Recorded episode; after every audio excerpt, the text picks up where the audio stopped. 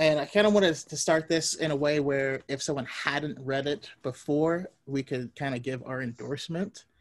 Um, so, if you guys were encouraging someone to check this out, you know, what would you, how would you pitch it to them?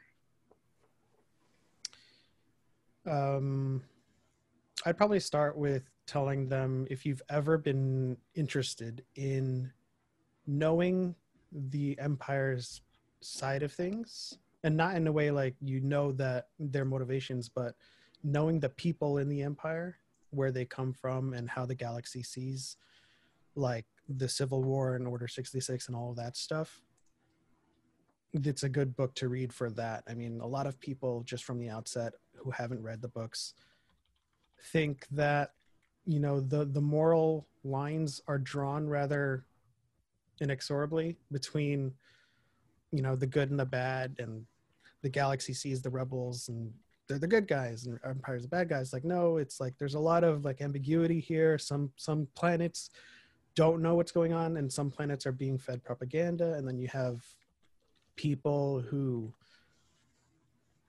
support the empire some people who look forward to seeing the tie fighters. And it's a great way to see the perspective of just the galaxy at large on both sides. Yeah. Yeah. Uh, anyone else have? I'd say this just if you liked or loved the original trilogy, which really who doesn't? Some people like other trilogies more, but everyone has a special place in their heart for the original trilogy, and you want to see it from a different point of view. In beautifully told from a more grounded point of view. It's not like a huge space opera like the movies are. Uh, this book is for you. It's really good. Yeah, I feel like I'd kind of pitch it as a behind the scenes of all those big events that we see throughout the original trilogy. It's from a like an actual human perspective, you know what I mean? You're not looking at it from a Jedi's point of view, but just someone who works for the Empire or is part of the rebellion. I Yeah. it- agree. I love. oh No, go Go ahead. ahead. I I love kind of that additional point of view. I love like I forget um, when Thane's like talking about Luke and he's kind of just like over it how how other people see him. Um, I think that's really refreshing, and I I think Victoria said on the group chat how it like weaves in different parts of the story, but it definitely doesn't feel like it's tied down to the to the plot of like a New Hope original. Um, but you get just enough, or you get that kind of outside perspective on the characters you really enjoy and the moments you really enjoy. And uh, Brooke and Ted, any thoughts? Nope. If not, that's cool. Burke, you're on mute. I see your lips. Sorry, yep. You're muting yourself. um, I really liked it. I don't want to say it like humanized like the evil side, but like like people like you guys have said, kind of shows the background or the behind the scenes of like the people that are actually behind like the rebels and the empire. Um, and it just kind of I felt like it showed that you're often like a product of your environment that you grow up in. Um, it reminded me a lot. I just recently watched um, the movie Jojo Rabbit. If you haven't seen it, I highly suggest it. It's really good. Um, but in the movie, the little boy is, um, it's in like Nazi Germany. The little boy has an imaginary friend, and his imaginary friend is Hitler. Um, but he, it shows like just how much he doesn't actually know about what is really going on because you can see Hitler is like smoking cigarettes and eating meat, and there's like all these things that like Hitler didn't actually do. Like, so it just shows that he didn't really know what was really going on. Um, so I think especially when the characters are younger, kind of growing up under the Empire's reign, they just didn't really know what was going on. yeah. And Ted? Uh, yeah, I would just agree with what other people have said about uh, a fresh like perspective on the other side of what we've seen for years and years. Um, like we saw a bit in like Battlefront 2 with uh, Iden Versio and stuff, but it was really refreshing because I'd never read a Star Wars book before, so it was just refreshing to like experience something like that for the first time. Yeah. I mean, I just think Star Wars books are amazing in general, and I want more people reading them.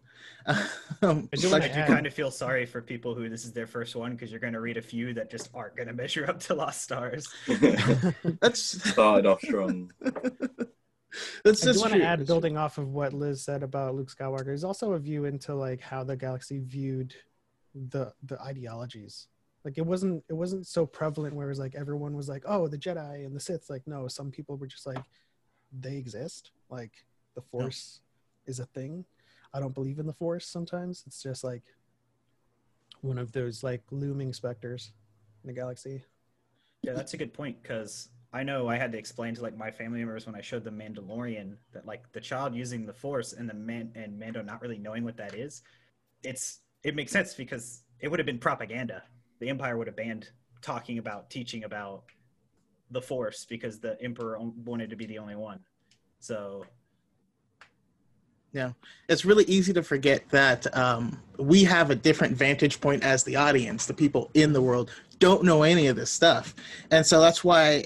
uh, I mean, to me, I, I picture because this it's like the perfect Star Wars story because it's a it's a classic coming of age story, right? That's always relatable to everyone, um, and it touches on like like the, the classism of their planet, and then they they come they come up we get to relive all these awesome Star Wars moments, um, and without it heavily relying on characters that we already know.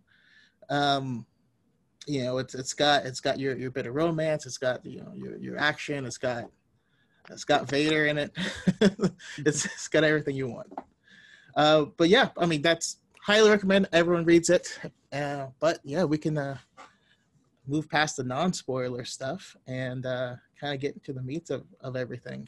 Um, for for you guys, you know, we had this awesome, you know, cast of characters, right? Because memorable characters are like the bread and butter. Obviously, Thane and Ciena, and uh, as well as their classmates. Um, just what what jumps out at you about uh, about all of them and their their relationships and who did you like and who did you hate? I mean, I'm sure we all hated uh, Ved Foslo, but No, I didn't hate hate him. I liked every single character, mostly because without even like spending way too long describing what they look like, you could still picture every single person that played a major role. Like I knew what Jude looked like and talked like just by like just how uh, Claudia wrote everything she said. You know, she was like, "Oh yeah, she's the nerdy one," but kind of in an endearing way. And you know, she she talks probably matter of fact, and you know, I could picture who would play her in a live action movie pretty much after a few scenes with her. And that's just incredible writing, honestly.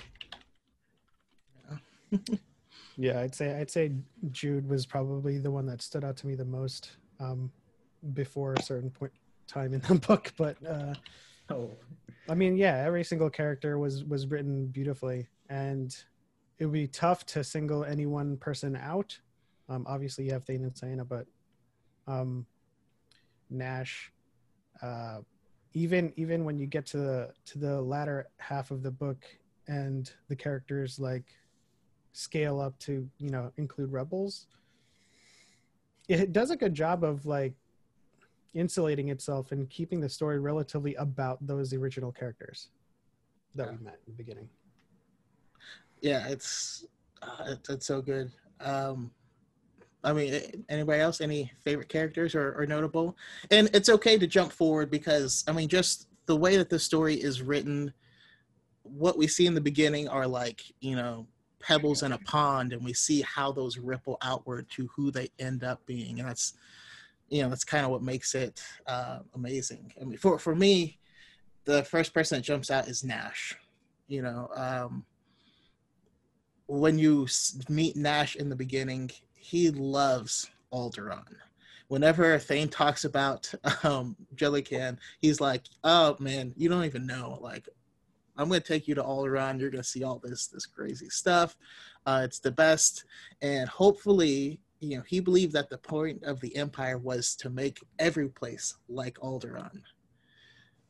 Obviously, he was on the deck of the Death Star when when Alderaan uh, was no more. And I don't know that that moment was just like ah hit hit me in the feels. I mean, what, what do you guys think? Yeah, it's it's probably my favorite part of the book, even though it's the most tragic.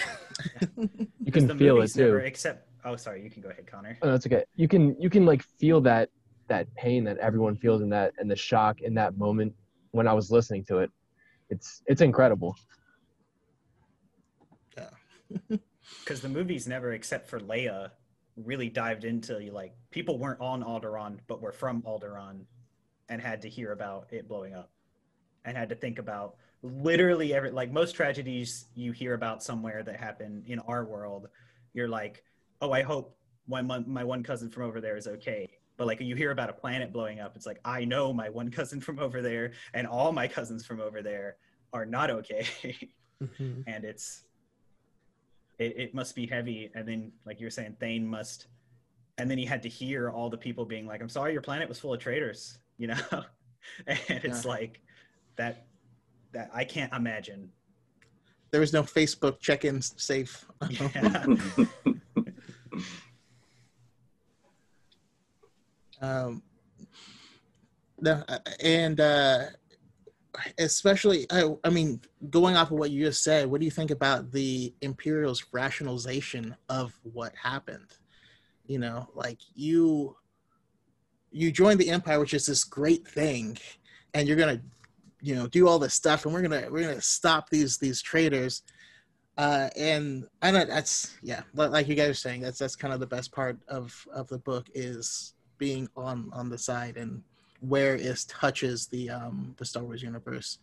Um, but yeah, let's let's talk about that. You know, this touches the main trilogy uh, and a little bit of of the Force Awakens. You know, with uh, this guy behind me, but um, what did that mean to you guys? You know, what what is your favorite part where it kind of touches you know the story? Um, what what jumps out of you guys, and we'll we'll hit everyone. Uh, so we'll start with uh, Justin. oh well that's easy uh, so the like first act of the book like you said was like pebbles in a pond they were training they were kids they were growing closer and then they finally grow pretty close uh, and it's like heartwarming. But then there's a, the moment they graduate, and my brain is still in this small pond. But the moment they graduate, she she's like, I was assigned to the, I believe it's the executor first, or whichever one that you know, not the executor, It's the executor, second one. Devastator. the Devastator first, which I knew because I'm a nerd, was the one from the first movie. And then he's like, I'm on some top secret station that they won't even tell me the name of. And I literally, I exclaimed out loud, I was like, oh crap. Because like, I realized that this like story and these characters were going to go on to bigger things than even my brain was ready for. and that's when the chapter ends. And I was like, oh boy. Yeah, you're gonna have a bad time. Yeah. um, uh, Brooke. Well, I love when Wedge shows up. When I like came out, I was so excited. Um, but as far as like the timeline of the originals, I really think going back to um Alderaan blowing up, I really feel like that hit me harder reading it than seeing it in the movie for the first time. I think watching the movie, I was like, wow, they really just blew a planet up. But then like the book, I guess just the way it was written, made me really feel for how many people were actually living on that planet. Um, and I also thought that it was kind of a turning point, kind of sort of for Thane and Ciena at a little bit. So I think that it sparked what eventually would happen to Thane leaving or deserting or whatever you want to call it. Um, I thought it was interesting that it was kind of different for Ciena because I think that was the first time that she had really seen like wow how like evil the empire can be um but i think with that happening and the death star getting exploded like not that much later i think to that like it justified to her like okay maybe these people are really bad and we are really the ones doing the right thing. Um so I thought it was interesting how that dynamic was between the two characters. Yeah, and it also gave vibes because they would be talking to each other, but hearing each other say different things. yeah. You know, and it it actually reminded me a lot of um of uh Rey and Kylo Ren, where they were both saw themselves joining the other person, but like, no, you got to plan this out beforehand. no. um, uh, Victoria? Hi. So I joined a little late, but totally um, fine. I think so. My vantage point on this, my I was doing the audiobook. And so my auditory processing is the first time I've done an audiobook, but I heard Devastator and you know my personal vantage point. I was like, this girl is about to be a young twenty-something, and she's gonna run into Darth Vader. What's gonna happen? Kind of thing. But I found that it was so in her perception of him.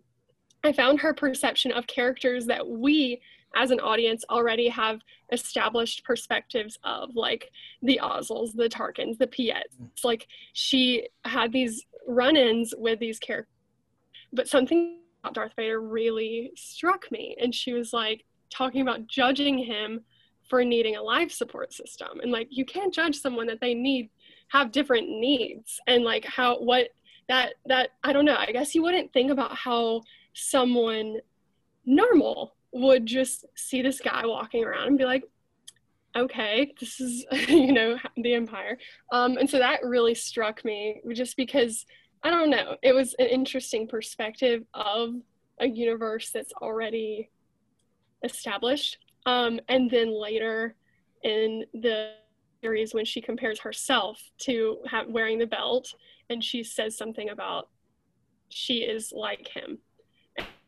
Yeah. like that common character her arc of like the idea of like just because you didn't do these things doesn't mean you weren't a part of these things and so I, I thought that was very interesting because she sees him and she sees the evil emanating off of him uh, unaware of like the sith aspect but then she compares herself after endor to him and so just seeing that full layout of character development um, through Ciena's eyes was really unreal and it really hit pretty hard Yeah. but that was probably my take Awesome.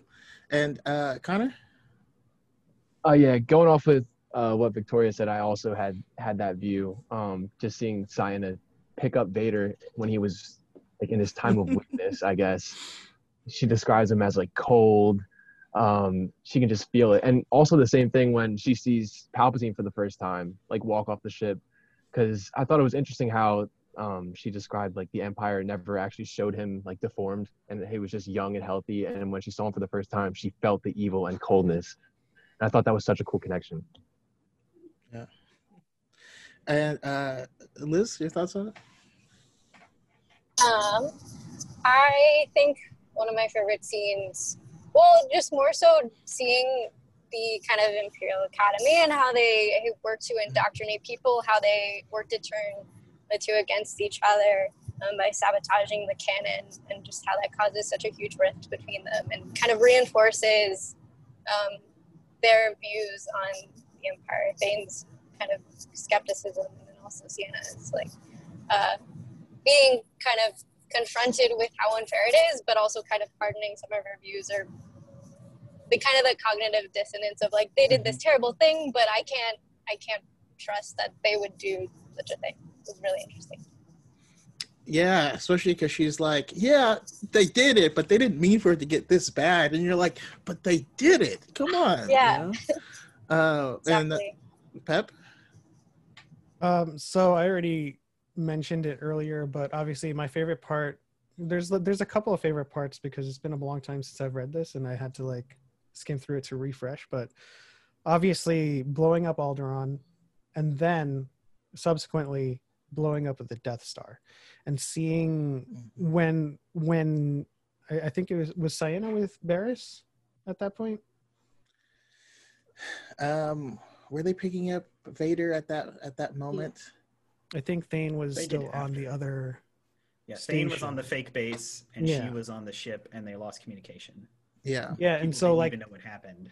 the the narrative around that not knowing if Ciena's alive, not knowing if Thane's alive, and not knowing if your friends like made it because there was it, it was realistically a planet as well.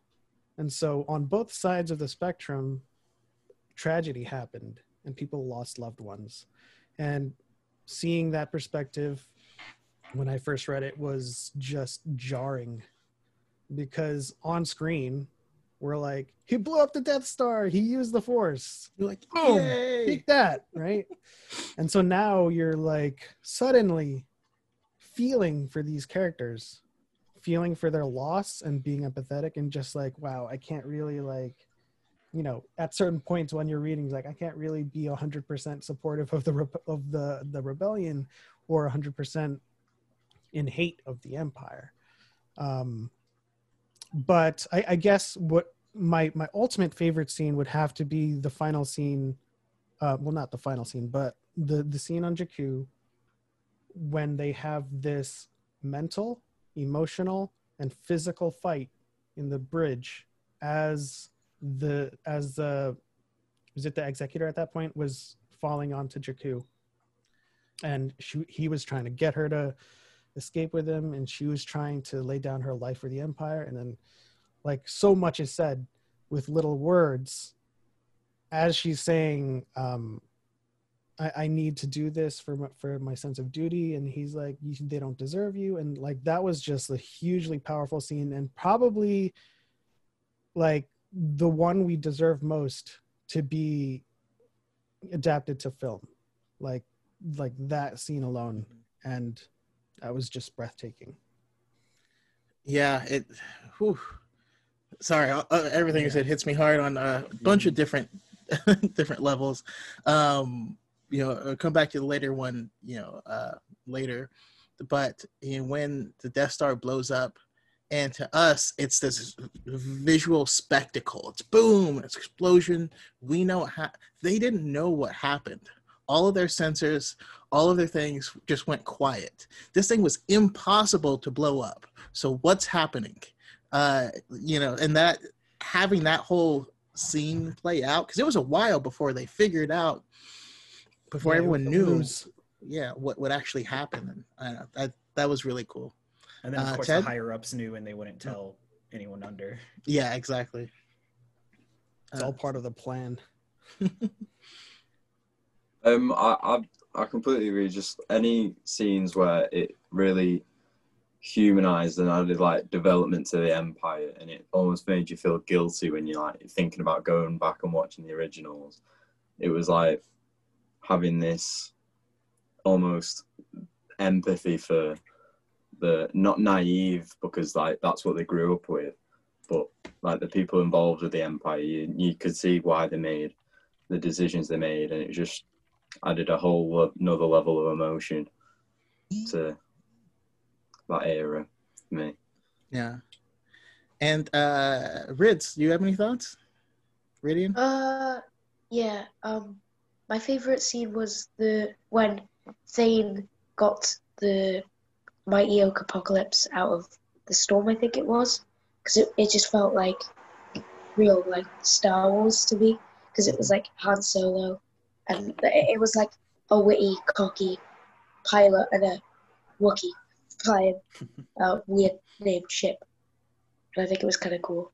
And then when uh when, they met Wedge. That was that was fun as well. When he joined the rebellion and he said he wouldn't, because like he he had so much doubt and he went from like a kid who really wanted to join the Empire to then leaving and joining the rebellion, which was kind of. Yeah. Yeah, because he swore up and down that he wasn't that he wasn't going to do that. Um, also, you know, just a shout out to Logara. Uh, Logara's Yes. awesome. oh my god Yeah. this is so cool. Um, but but yeah, and I I love because there's there's so many places where now when we rewatch the movies, we'll see all these other little tiny connections, like um, Ciena being there when they capture the Tantive Tantive Four, and uh, them trying to avoid getting you know recruited to go down to Tatooine and stuff like so that stuff is funny to me uh once Thane gets to Hoth and he's like god this place sucks. And uh you know and uh him having to you know, we get to see Dak there uh, again and like uh it just makes me makes me smile but um drunk Thane being led around the Hoth base by a mysterious woman who turns out to be Mon Mothma Mm. is is one of my favorite parts because it That shows was on the you Mon Cala ship, though, right? Not the base. They had already retreated, if I remember correctly. Oh, that's that's right. That's Yeah. why he was drunk. Yes. Yeah. Uh, sorry, uh, but but um, it shows you the difference between the two, where Mon Mothma, as the leader, cares about each individual soldier because the soldiers make up the thing, versus the Empire, where the thing is the thing and soldiers are expendable. And then that immediately made me think of um, Rebels when uh, Kallus and Zeb get trapped on the snow planet, and Zeb gets rescued, and Kallus gets rescued, but no one cares. You know, kind of had the same same type of vibes.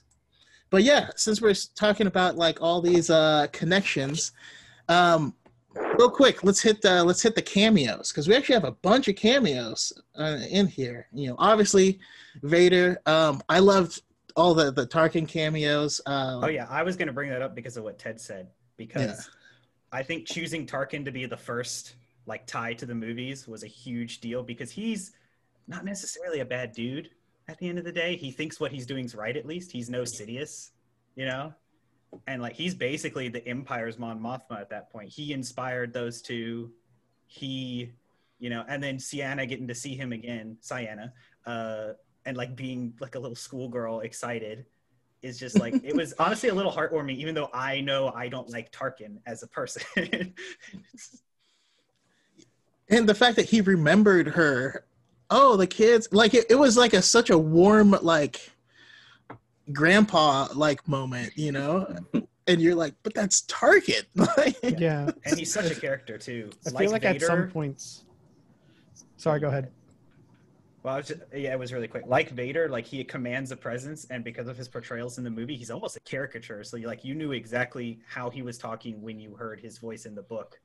You know, so it was just it was nice. But that was all I oh. was gonna say. Uh, for me, if at some at certain points and different points of the book, it actually felt like we were, um, it was propaganda itself, because um, on the on the imperial side, yeah, we get to see like we get to put faces to troopers and faces to pilots, but seeing Tarkin have that interaction with them when they were young, inspiring people to become pilots, it's like, oh, you're only just seeing the good side of that guy and the good side of these people right? And so it just it feels like while you're while you're experiencing their point of view and that side of the the war you're like oh crap like they are it's kind of like propaganda. You're just seeing all the good on that side. And so i thought that was that was pretty clever how uh claudia did that. Yeah. And especially if you you know if you lived it you never saw the movies and Yeah. all you saw was kind old grandpa tarkin saved you from a fight when you were little encouraged you just now you're gonna love him you're gonna love the empire more you know um but of, go ahead oh, I was about to say it kind of reminds me. Someone brought up Jojo Rabbit, and just like, yeah, that kind of warm figure you see as a kid is like very different from the reality. Um, and yeah, just thinking of like the horrors of Tarkin doctrine and just like the idea of yeah, we can uh, use the Death Star to like destroy entire planets, to keep people in line. But if you see like the human being, it's not as, as horrible. Yeah, Yeah. go ahead. yeah uh yeah that's so so good um and then on, on top you know keep going there is uh like i said mon mothma leia um also piet wedge dak uh generals rieekan and uh, nadine um how about uh brooke any uh cameos jump out at you oh you you mentioned wedge but yeah Yeah, Wedge just made me really happy um because I feel like I wanted to see him more in the movies, so it just gives like at least another little layer to his character. Yeah is I fun. feel like we need more wedge content just in general i love Oh. the x-wing books but um his parts in uh the aftermath trilogy are, are great and kind of sad but it, it ends up good for him um connor Um, yeah, I'd say the Leia references um, when we see her at the at the ball, and then when they're talking about her when they're capturing the Tantive Four. Um, uh, I forget who said it, but they're they're like sorry about your princess, and um, that kind of hit me because you know like from our perspective that she's doing good, but then She's our princess. yeah, Yeah. exactly, exactly. But yeah, that that that reference was um is the one that intrigued me the most. Kendy said that. Yeah. uh, and uh, Victoria, I know the order changed. I'm sorry. That's okay. So I love Piet. I just did a five part or four part video on that man. I love him. Um, so the first time we see him as a junior officer, and Tarkin mentions, see Piett, you know, sometimes we use the snare, but oftentimes it's the lore. And so, like, you reading it as an adult know that he's kind of using them as a teaching tool. Like, he's like, all right, little kids, come to the Empire, being nice, Grandpa Tarkin but seeing that kind of manifest within Piett's personal character development later, and he's always a pleaser. He's not the imperial that's like undermining people. He's the one that's like, I'm going to do my job and I'm doing it well.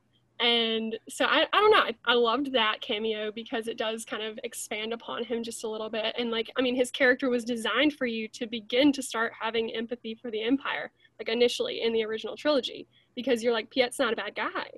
And so um, just seeing that kind of manifest in a larger scale was really, really beautiful. Um, so that cameo was really powerful to me. But the ship cameos were really also Mhm. powerful. Um, so moving in uh, Ciena's journey from the Devastator to the Executor and then to her own ship, the Inflictor, I was like, wow you know like the inflictor you you hear you know devastator create devastation you hear executor and then inflictor that's a little bit more imposing like something was imposed unwelcome you know like something uh, imposed on you in a way and so i think that it kind of showcases how the empire was imposed on her and so i don't know i really liked the ship cameos and then the creating of uh, the inflictor and then in your beautiful background seeing the inflictor there Yeah. Yeah. Oh, I hate to interrupt, but I, I love that as well because like in Force Awakens, it's just a set piece. And Yeah. you're looking at it and you know there's a story, and then when you read this book at the end, you get the story of the inflictor and what happened, and it's w- way more than you thought it would be just watching Force Awakens. Mhm. I, I mean, I I feel the moisture in the back of my my eyes anytime I think of the scene of you know Thane, uh, especially because way way back in the school, they asked, "Hey, if you had to, if the enemies had basically won, we we need to, to scuttle this."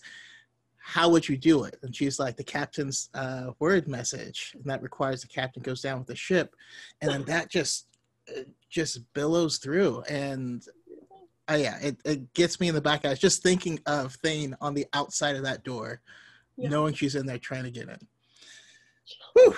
anyways uh, uh ted Um, I think the cameo that most sort of I was most aware of and like thinking about it, like took a toll on me was uh, watching Tarkin like act, like that was almost really uncomfortable. like I was like I don't know, it was you wanted to sort of like see him as this nice sort of like granddad type guy, but when you knew who he was, and then like it was just so uncomfortable. yeah and uh Sawyer, i know you didn't finish but you, i know you got you got bits of it any uh of those cameos I'm gonna be honest with you. I didn't. I didn't have a chance. I got like through the prologue and then that was it. I'm Alright. so But sorry. I is wanted to read it so bad, but I had already. It's like th- the third week of school, and I already had a test. I have another test next week. It's it's a lot. I'll read the next one. I promise. Yeah, no worries. Well, we're still still happy to have you here. Um, kind of switch around, but uh, but uh, Radian, your uh, favorite cameo? Uh, Piett. I, I just like I, I I've heard his name before, but I haven't really like I didn't really know that it was the guy in like the movies, and then I went to watch Empire Strikes Back because it was in cinema for some I don't know uh, 40th anniversary, and then I was like, wait, that's the guy in the book, and, and it was kind of cool because he because he was like because he wasn't. He, yeah, he wasn't like somebody said like a bad guy. He was he was a nice. He was kind of like a nice person. Like like he was fighting a bad war, but he was like a good guy. And Yeah. like he needs his own book. oh yeah, wow. I I'd read a Piett book. Mm. Heck yeah, I've never even considered that, but definitely. Um, it, and it's cool because you can you can feel like the characters of this book are just off screen. You know what I mean? Like they're just off screen when you watch the movie, but they're right there. Um, uh, but yeah, I mean, we talked about the cameos. Let's let's jump into our. we can't we can't forget I had Admiral cameo. Ackbar. Admiral Ackbar. Oh Can't yeah, leave him out. I will Yeah, he was there. as well as how cameo to uncomfy mention. it is to be on a Mon Cala ship because no Yeah. one talks about that. and it gave I'll, I'll I'll give one thing. It gave so much weight to like Mon Cala like put their navy towards the rebellion. You know, they put so many resources, and then it, it turns that moment that to us is a meme. You know, it's a trap, and then they blow up. It gives actually gives it weight because Thane was on that ship for a bit. He lived on that ship, and then the Death Star turns its lasers on it, and it blows the whole thing up in the middle of a battle, and you actually feel some weight instead of it kind of being a meme like it Yeah. is to us. and So I uh, have one cameo to add, and it's it's it's lighter in heart and nature. Uh, just when Thane's in the rebellion and they're fighting the Battle of Hoth, and you see him, you know, doing his piloting stuff and being an awesome pilot. Then you hear out of the comlink, he just took one down with the tow cable, and I'm like, "Fucking Luke." Sorry, sorry for cursing. Pardon my French, but like, you knew that was Luke, and he had just inspired so many more pilots to be like, "We can do this Mhm. with the tow cables." That was an awesome cameo. And things like, oh yeah, I know, because the joints are weak and stuff. And like, yeah, it just adds to it. Uh, even if Victoria, he knew, right? He knew the the weaknesses of these things and Yeah. was like providing his his little take on it, uh, coming from where he was. But like, Luke, he's like, "I got this." So this is not a lighthearted cameo. It's Kendal Ozzel. We all know how I feel about Kendal Ozzel. But when uh, Si- Ciena makes him just like a footnote, like, oh, he's not there anymore. Okay. like, I just love that. like, she calls him Captain P at that time, at a time um, on the timeline that he would have already been promoted to Admiral, and then he corrects her at, at- in a later scene, and I just lost my mind. It was so funny to me. just so good. Where, where you you knew he held on to that for a long time, and he's like, when I see her, I will correct her.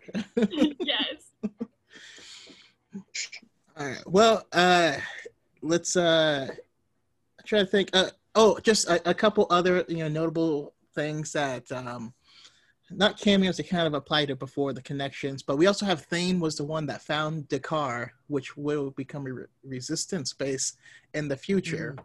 Right, that's a place that they were looking at, so that was cool.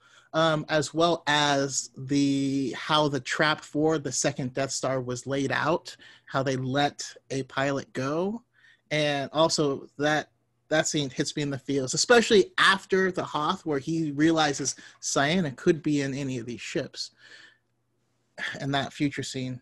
Whew. But yeah, on that topic, let's get to our main characters, their relationship, uh, their their whole thing, um, and just our, our feelings about them, how they they grew up together and their relationship overall, and why they are my favorite Star Wars ship. Um, I think they people in Star Wars don't usually have healthy relationships. Yeah. that I think of Yeah. that. Um, I'm going to start with uh, Connor on this one, actually. Um, well, I think it was it was perfect. It was it's almost like well, I guess they talk about it like the force was bringing them together, and it's like they always somehow ended up together, whether it was um, on the last ship um, back at Jelucan. I thought it was perfect because you always knew they were going to end up somehow um, in the end, and uh, that last scene was just perfect. Yeah. and then uh, go to uh, Ted. Uh, yeah, it's just um, we've like we've seen loads of just relationships in like nearly every Star Wars film, but I've not read any other books. But um, it was nice to see someone that felt like so organic and believable, and it was just while reading it, I was almost like rooting for them, and it's different to how I felt about like Anakin and Padme or Han and Leia and stuff, in the sense that like I was it really like confused about where it would go and like not really sure, but it felt really natural and organic, and I thought it was really well written. Yeah, especially when there are kids at the academy, and then they're separated a little bit, and then you know things like, "Oh, damn! I never noticed this before." like, Oh, you know, yeah. yeah, That's um, the that paneled out in the manga is so good. I took pictures of it. yeah. uh, Brooke, Um, I thought it was kind of funny, like reading the first I, part of the book where they're like growing up and then going through the academy. I feel like you could almost like put them in like a high school like romantic comedy, and it would kind of like fit those tropes the way like the story goes. But then it once they leave and graduate, it kind of very like diverts from that. So I was happy to see because I was like, I wasn't sure where the story was going, reading like up through those parts. Um, and then so when it really takes off, I thought it was really interesting that they were like, there's a reason that we like gave you all this backstory on their characters and the relationship. So I thought that was cool. yeah, and how that backstory really does draw a through line throughout, you know, their entire lives of, especially with uh, Ciena's uh, loyalty. Um, Justin. Oh boy, I could talk about their relationship for hours. You couldn't. it's, so like somebody used the word organic. It's really good, you know, and somebody else said, you know, it could be a romantic comedy in the beginning, and it's like it's all, but all of it. Instead of getting mad at either of them, sometimes I got mad at them, but only for like two seconds because every single choice they made, even if it was a bad one, you could relate to. Uh, and just the way they grew so close that you know i don't know someone mentioned hoth like when she knew it was him just by the way he flew between the thing's legs it's it really it really hits because it's like yeah when you know someone that good and you know early on when they're like both in denial you, it's easy to get frustrated with something like that but especially with thane i related to him a lot like he was kind of spitefully not admitting that he loved her because of all because of the classism back where he came from like he didn't want to take pity on her. He didn't want to be her white knight. He wanted to support her as a woman and a officer of the empire. And then they he realized he could do that and love her in the moments when you know they the death star blew up and they thought each other was dead. They were like no i can't live with we can't live without each other. And you know that's when they kind of made their relationship official but that's when everything fell apart for kind of both of them. And Yeah. so we follow that and i don't know that, that's all i'll say for now like like i said i could talk about this for hours uh, and uh, Liz. Uh, she might be disconnecting. Let's go to uh, Victoria. I, yeah, as Ted mentioned, um, they were Uh, I think one of the most heartbreaking. No. Tell me. Sorry, Liz, you're, you're cutting in and out. No. Okay. Can you hear me now? Uh, yes, yes. Okay. So I'll try to make this short because my internet's bad. Um, I think the most refreshing but also really heartbreaking part is that end scene. I feel like we really rarely get to see characters reconcile, but like Luke and Vader and and Ben and Rey, it's always like someone dies before they really get to grapple with them being on opposite sides. Um, and it's it's really heartbreaking seeing like kind of the scene with the jail at the very end. Um, but it's really nice that they addressed that and kind of gave us finally what that looks like um, moving forward in that relationship. So, Yeah, definitely. and uh, Victoria? I was just gonna comment on how yes, it was very organic, but it wasn't easy, and I, I, appreciated that. Um, that it was, it feels natural, yet the same time there was a lot of friction um, caused by a number of things on a number of different facets on a number of different levels. So I really appreciated that, um, and I thought it made for a complex, really good relationship. I don't what to say other than that. Yeah.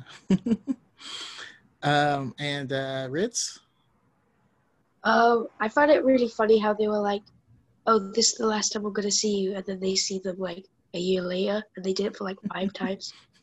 And I, I kind of hope Nash would go with Ciena in the end. I don't know why, because like he was there the whole time. He was always like, he was always loyal, and then like, like Thane, although like he didn't always have a choice, like Thane would like leave and like come back, but then Nash was like, like always though, like the Imperial Academies and stuff. I, I don't know why. It's, uh, Nash is Nash is my favorite. That's an interesting take. I haven't thought of that before, but uh, I, I like it. And uh, uh, Pep. Um, I mean, echoing a lot of what everyone has already said, seeing them grow up together, having that kind of dynamic throughout the academy, um, seeing them around friends who's like egging each other on. He's like, "Wow, Thane looks good today, right?" And and then Ciena's like, "I- "I don't know what you're talking about. I don't see him that way." And then on the opposite side, um, Thane kind of like I guess uh, that that ball that they went to, he was just like awestruck with seeing Ciena in that way, and just that that whole re- relationship growing from there, constantly um, constantly acknowledging that they have something, they have a connection. They can't do anything about it because of the the empire, and then when they do something about it, things go way downhill and they're on opposite sides and they're they're still in this like quasi relationship except now they're both looking for, out for each other on the field of battle and like trying to contend with doing their duty killing the enemy but also like not like hoping they're not going to see each other and take each other out or or like one kill the other. Um and i liked how there was like uh, a lot of like uh wandering thoughts of like maybe it would be best to be taken out by by them like Mhm. dying in that way. Um and a lot of the a lot of the relationship kind of had fragmented concepts of romeo and juliet and that was tragic in and of itself. Um so i agree with you. It is probably one of my favorite ships in star wars as well. Y- Yeah, I mean, the the big thing is that they loved each other before they knew what love was, and as things progressed, you know, obviously things fell apart.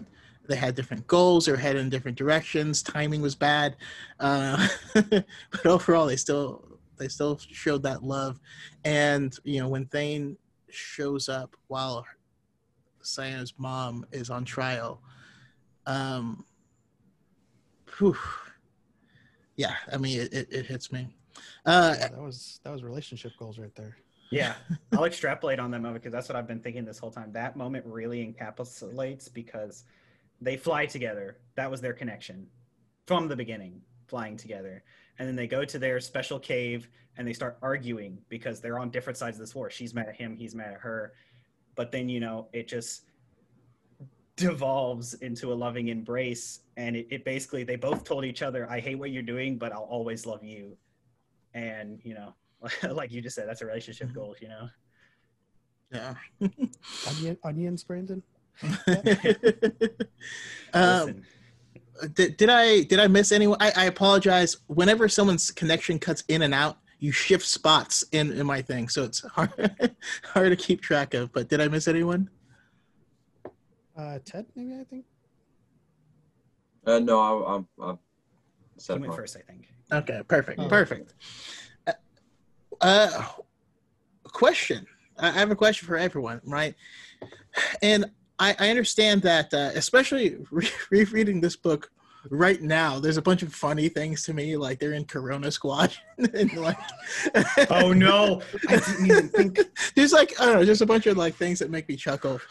Um, and obviously, this you know is is, is not uh, a, political discussion. Um, but there are ramifications in the story that kind of make you question things of um you know how far is is is too far like we know that you know destroying Alderaan is a bad thing but you know if you live here in the us we dropped atomic bombs on japan is that is that okay is that you know aren't those two things similar um and uh before you start i actually really love what Kendy says you know because thane s- still loves Ciena and is like shocked that she hasn't come and joined.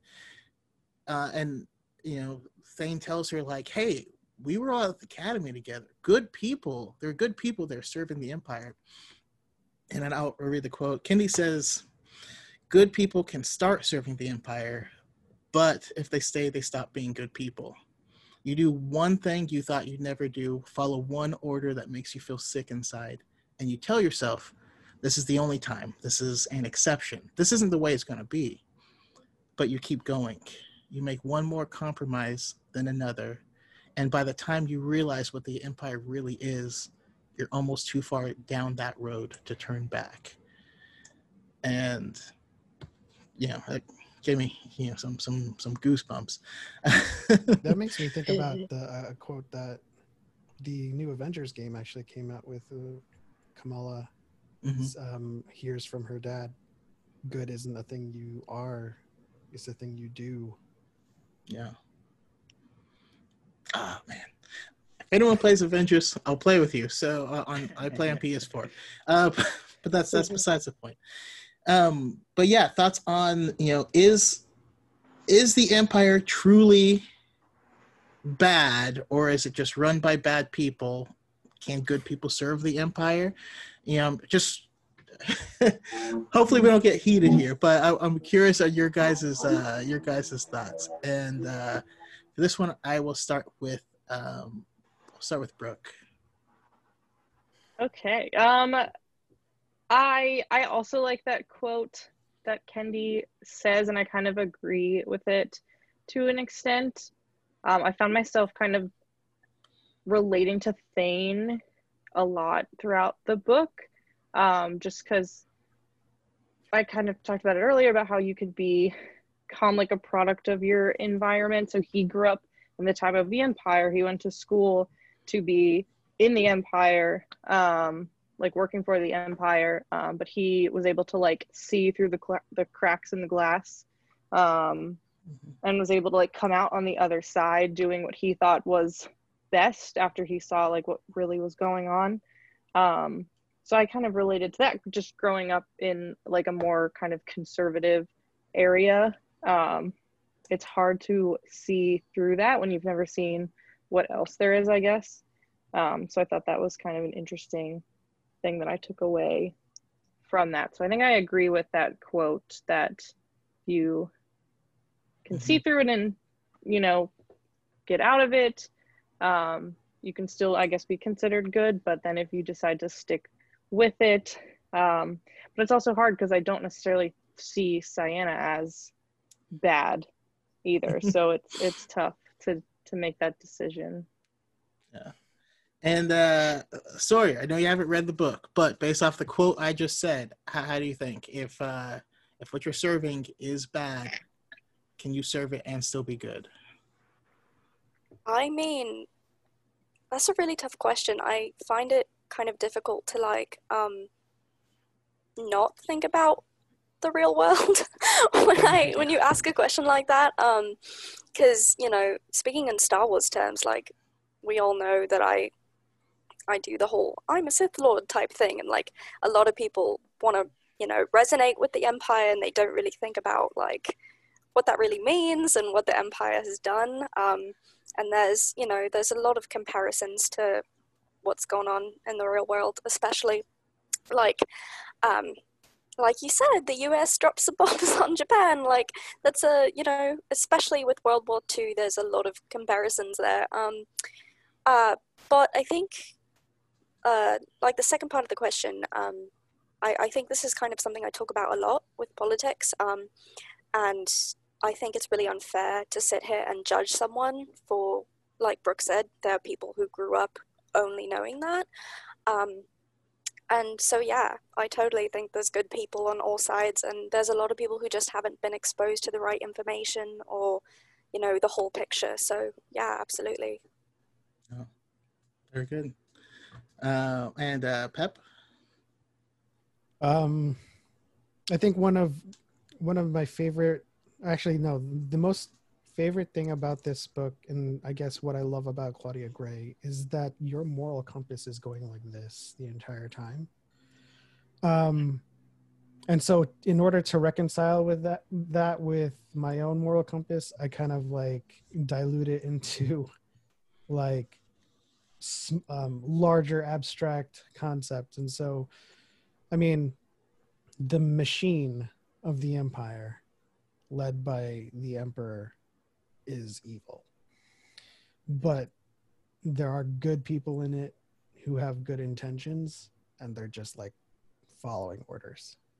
And the tragedy that that comes with every war is that there are people on both sides who are fighting for what they believe in doing their jobs following orders and those people die in the line of duty and it's and it's difficult to kind of proselytize about individuals have the right of it or if like either side is on the right of it. So um, i think to answer your question um, the abstract concept of the empire is evil um, but the people of the galaxy contending with their environments and how to and how to live their lives are good people. Yeah I mean, those damn rebels killed Jude, and like, yeah, I, I love Jude so much. I did yeah. too. um, uh, Victoria.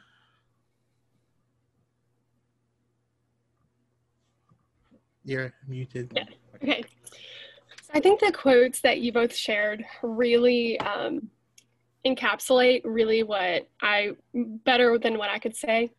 Um, but there is something that this book reminded me of when I was reading it because I was uh, currently I'm, I'm, currently doing research on swing dance. We've mentioned we've talked about swing dance before, but um, there is a there's a movie and it's called Swing Kids and such a good movie. It is such a good movie, and Arvid um, is really weighed down with being a part of something evil and he he mentions um, before his death that he doesn't want to be a part of it anymore. He doesn't want to be a part of it anymore. And they, you know, ask him to elaborate, and he says, just because you're not doing it doesn't mean you're not a part of it.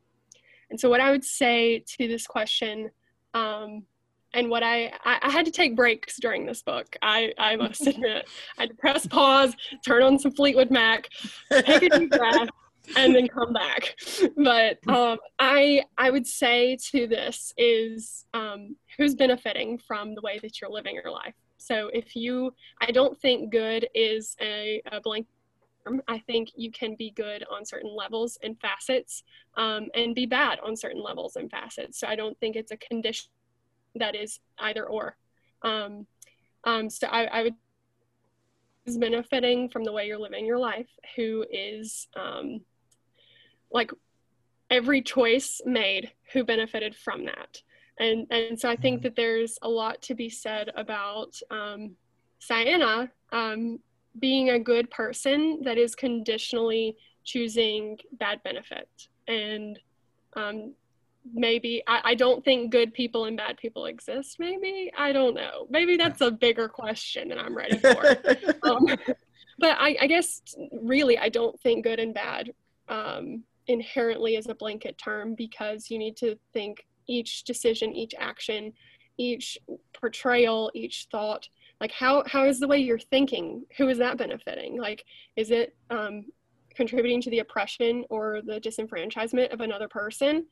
You know, even just the way you think. So um, I, I don't know. I, there's a lot to be said about the, there's no in good or bad. Um, though it would be incredibly amazing if we if we had the evil people look like this and the, like you know like they have like the vampire cape going ha ha ha I'm evil like that would be great. And the good people were wearing this Glinda the Good Witch. You know, like it would be great if it could be like I don't think that um, good and bad can be compartmentalized as easily. Um, but to the Kendy quote, something that my mom would always say when I was growing up is it's like hedges. You know, you're you're cutting down more and more hedges, and what can be what what is seeing in what what can you see out. Um, so like if your hedge is built and you start cutting little by little by little, um, you're you're exposed and you're exposing bad. Um, and so I don't know. I, I think I would say I don't think there's an inherent blanket term for good. If you're making Okay. decisions that don't uh, contribute to the betterment of others. Absolutely. Uh, Plato's allegory of the cave comes to mind from from. That's what I was thinking while, while you were talking. But uh, awesome. I, I I love it. Um, Liz. Um, I think, yeah, I I think one of the most stunning things about the book is just seeing Ciena justify all of the things that happened first, what at the academy with the, the cannons, and then later um, Alderaan, of course, which is huge, but then also her mom being on trial. Um, and it becomes, yeah, I, I just, you see that today in politics, how people, the worse and worse it gets, the more people work to justify and really get entrenched in their positions. Um, so I, I thought that was really interesting. Um, and I, yeah, I agree with the quote in that, yeah, she kept getting exposed to the reality of the empire, um, but she kept denying it um, because it, it, what she, and I understand coming from her background, loyalty is so prized, but it's very frustrating just seeing that again and again. Yeah. The rationalization. Yeah, as well as the the juxtaposition between her position and Nash's position, where Nash for Nash it was, I have nothing left but the Empire, so they better be right. you know, if if everyone on my planet died and we lose, they all died for nothing. And, whew, yeah, yeah, there's that's some. That's a really like interesting metamorphosis too going from seeing him grieve and mourn and being like stoic and just detached from everything until and then later when he's just like the consummate freaking imperial pilot and Yeah. just telling Ciena get on with life and kill rebels you know that was um epiphany i guess Yeah, get money, kill rebels. You know. uh, Connor. Um, yeah, going off what has been said previously, there's levels to this, and depending on your perspective, both the rebellion or the empire could be bad. Like, um, I'm reading the first aftermath book right now, and I remember there's a scene where um, it's like the New Republic, and there's this protester protesting the New Republic because the empire left his planet and there's like no clean food, water, and there's like uh, there's like bandits like taking over the whole town and there's like they're oppressed now. And one of the things that the empire did was create order. And depending on how you view that order is it's like tyrannical or whatever but like he talked about like there's no food no water and we need help so there's it just makes you think that there's different levels and perspectives to the bad and good guys Yeah. Like that's like the Vader Dark Visions comic where um I think it's Dark Visions where he saves that planet from that monster. And so they view him as this shining knight of like you saved my planet. You know? It's like interest it's very interesting, Connor. Sorry. definitely Yeah, it's it's all a matter of perspective. Uh, Ted. Uh, yeah, um, I think when you look at people's like decision making and stuff, I think one of the important things you have to realize is like everyone's sort of the hero of their own story, and most times when you're making a decision, like you may not be thinking it consciously, but subconsciously, nine times out of ten, you'll make the decision that benefits you as a person. And if if I was living in that like an empire um, uh, era, and I had to make a decision about joining the empire to keep my family safe or to like ensure like the people around me were safe, I think that would be a no-brainer in terms of I'd it would be difficult to live with the consequences of being on the side that you know have destroyed a planet or done bad things. But when you come down to the more important things, it's hard to see why you would choose another option when faced with like how difficult of a choice is they have to make. And it's the same on the other side, I think, with the resistance and like uh, the rebel. Sorry, yeah. So everybody's the hero of their own story is what I'd sort of base their decision making on. Yeah, it's like how do you turn your back on everything that you have ever known? You know, it's it's it, it's tough, but yeah, and that's that's what I love about Star Wars is on the surface it's a power fantasy about good and evil, and once you go past that first layer, you're like, oh no, this is really complex. It's like onions. It's, it's got layers, and uh, the more you cut, the more you cry. so, uh, uh, Riz, uh, your thoughts on it?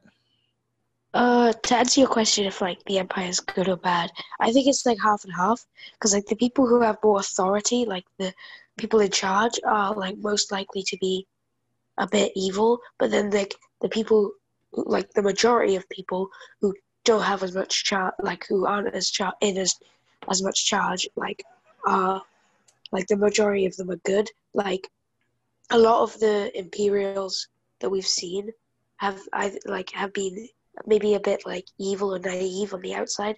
Like in the inside, they're like good, like Kallus and like Piett and uh, Ciena and all, all like all the characters in the book, like all the kids who grew up in the academy. They were all good. They thought they were fighting a good war, and they thought they were part of something good. And I think, yeah, I think they were. I think like that they were fighting a bad war, but then they were they were good people who like. But the longer they stay in it, the more they turn evil, like Nash. Yeah, it's that's, that's a really good point because what it breaks down to is who decides what is good. Uh, everything Ciena did was good to the Empire. you know who who who decides and um and and it comes down to the morality of whether or not your thoughts on good should be imposed on on others. And it's I, I know it's it's deep and it, and it really comes down well sorry i, I won't go on. Uh Ju- justin uh last but certainly not least. This one's rough. And like uh it's Burger, somebody say it's hard to not put it into real world terms but i'll try. Uh i was going to bring up that quote if you weren't because it was really good. And but it's you know it has it's hard to agree with it 100% you know because thane stood by while a planet blew up. He didn't decide to uh, desert until he saw slavery taking place on a planet. You know we're more than the sum of our bad decisions you know and that's you know how many missions did finn stand by and not try and stop before he was given an order that he felt like he didn't want to do because it felt wrong. You know, we at the end of Fallen Order, without spoilers, you know, and this is something this is a recurring theme in Star Wars in general. It's like we the darkness is always there. We choose to fight it or or feed it every day, you know. Yeah. And Thane chose to fight it. And technically so did Ciena and you know near the end of the book when she's still serving the empire even after the second death star blew up even after the empire's technically on its last limbs and she could have ran away. She chose to stay to try and be the good within that evil machine like like pep said. And it it wore her down. You know it's it instead of turning her evil like the like the dark side does to some people it made her lose her will to live you know and Thane was the only light that came in and saved her from that because he chose to serve the light. So but knew that she was still good deep down. Uh, so I- Yeah. I could pontificate for a while, but that that's been you know that final bit, and it was yeah. This this is what definitely what I would want to say. That final bit where Ciena's still you know she's trying to do good, still in the Empire, and it's wearing her down. You know, I wanted to be mad at her, but every time I tried, I could only for about a few seconds because everyone everyone reading this book would want to think that they're Thane, including me. I identify with him. But there are several situations where I couldn't honestly tell you that I wouldn't be in Ciena's shoes. You know, depending upon, you know, if real world stuff, real world stuff has happened in this country that is comparable. Well, in this country, in the US, I know some people just call it in the US, but, you know, in this world at different times in history. So, Yeah, it, and that's that's the hardest part about any of this this stuff, fictional or real world, is, and it's the beauty of this book is you don't. I it's I never thought about this until it affected someone I care about, whether it's a fictional character or someone else, whether it's you know, I was happy that the Death Star was blown up until I found out that Jude died on it. Um, it or if it is, you know, in Ciena's case, where I think she's obviously when you know I'm, I'm quoting, um, she's talking about Ciena, the the thing I'm, I'm quoting, but Ciena wasn't directly affected until her mom was on the chopping block, and she was too far down the rabbit hole at that time. And it's after that happens that she's starting to lose you know this this will to live. Like it's uh, it's it's crazy. Because you gotta you- juggle you gotta juggle between which moral authority you're going to you know submit to is it the authority that of the empire? Is it your own moral authority? Is it the force? Like what are you what are you gonna do? Yeah and, and that's exactly what Ciena says is i have oaths of loyalty to multiple things but if there's a conflict you have to decide who you're going to be loyal to. She uh, chose thane all the time over everything else but Until the you end. know, she versus her wouldn't go with family Thane. Yeah. Until the end, she didn't choose Thane because she was too broken down. yeah and that just hit me like a ton of bricks and i'm about to cry but that's fine uh, and, and that scene to me signifies her realizing how big of a part she's played in this evil machine and not feeling like she's worth redemption but star wars is a story of redemption and thane thane knows this like yes come on just do it but you know giving her background and how she feels about honor her honor is irrevocably tarnished in her own eyes. Like she, to her, she has nothing anymore. I, I don't know. I, I mean, wh- while we're on the subject, just straight up, just Ciena. Is, is, is, she a lost cause? Is she is she evil? Um, I, I'm just, you know, because I loved her at the start of the book, and then you you see more things. And a part that really hit me is when she goes back to the ISB agent, and he's like, "So was justice served?" Uh, I won't say anymore. I'll, I'll, I'll let you Yeah. guys kind of kind of talk about it. Um, uh, this one will start with Pep. um Just my- Ciena overall, overall, start to finish.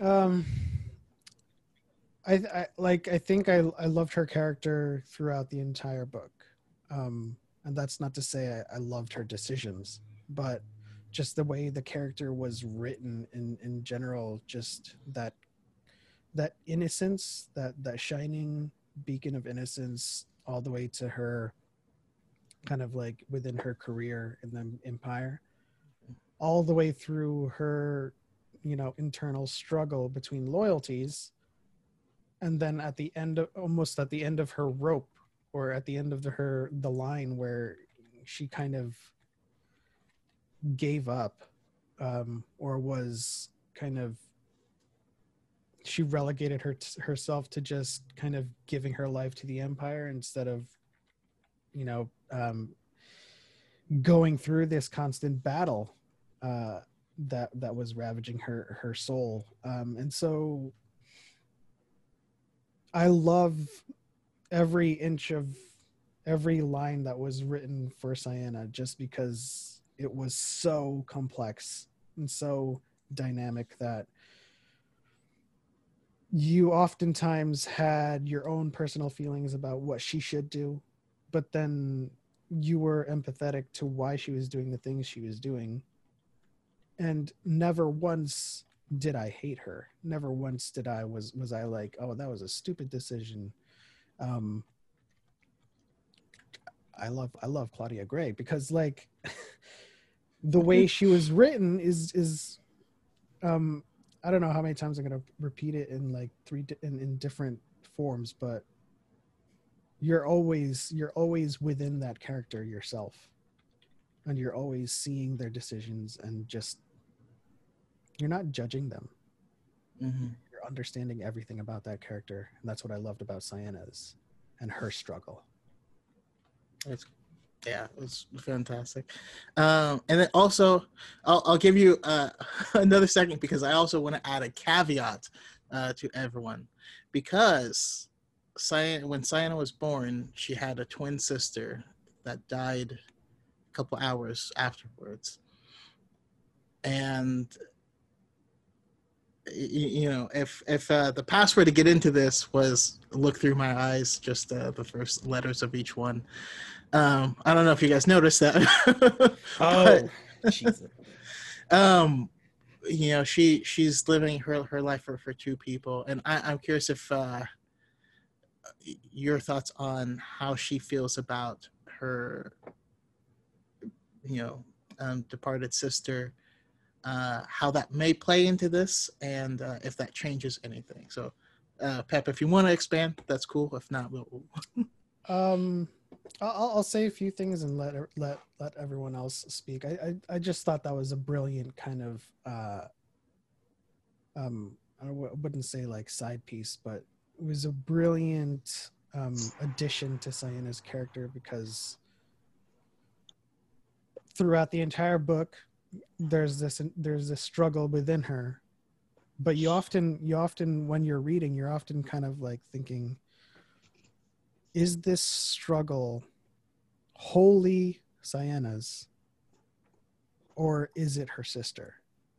Like the, the small part of her that she's attached to that that braided um, bracelet that she always held held even though it wasn't regulation. This small part of Ciena that that is with her throughout the in, entirety of the book onto that you know captain's word passphrase it's like a, a, it's a it's a mind-blowing thing to think about that throughout the entire um, the entirety of the narrative is whether or not or how much of her sister still lives within her and how much of her sister is driving that struggle. Like come back come back to me come back to me because i'm looking through your eyes and i don't like what's going on. So come back. And then that's when the struggle happens with, within Ciena. yeah. I, I also i think it's important because it was a twin so that represents herself if she no longer being true to herself um yeah but uh victoria if you wouldn't mind going next yeah, I like, um, I really enjoyed the juxtaposition on the note of um, her sister. Um, like the juxtaposition between Thane and Ciena because Thane, in a way, had um, an intersection of privilege with financial privilege, but number two, he had the privilege, he lived for himself. And Ciena was always living for others. And so, you know, back mm. to the morality question, when we are living for ourselves, we can make those risky decisions. We can make those decisions where we're like, yeah, this is my morality and my decision. So, you know, we see Thane.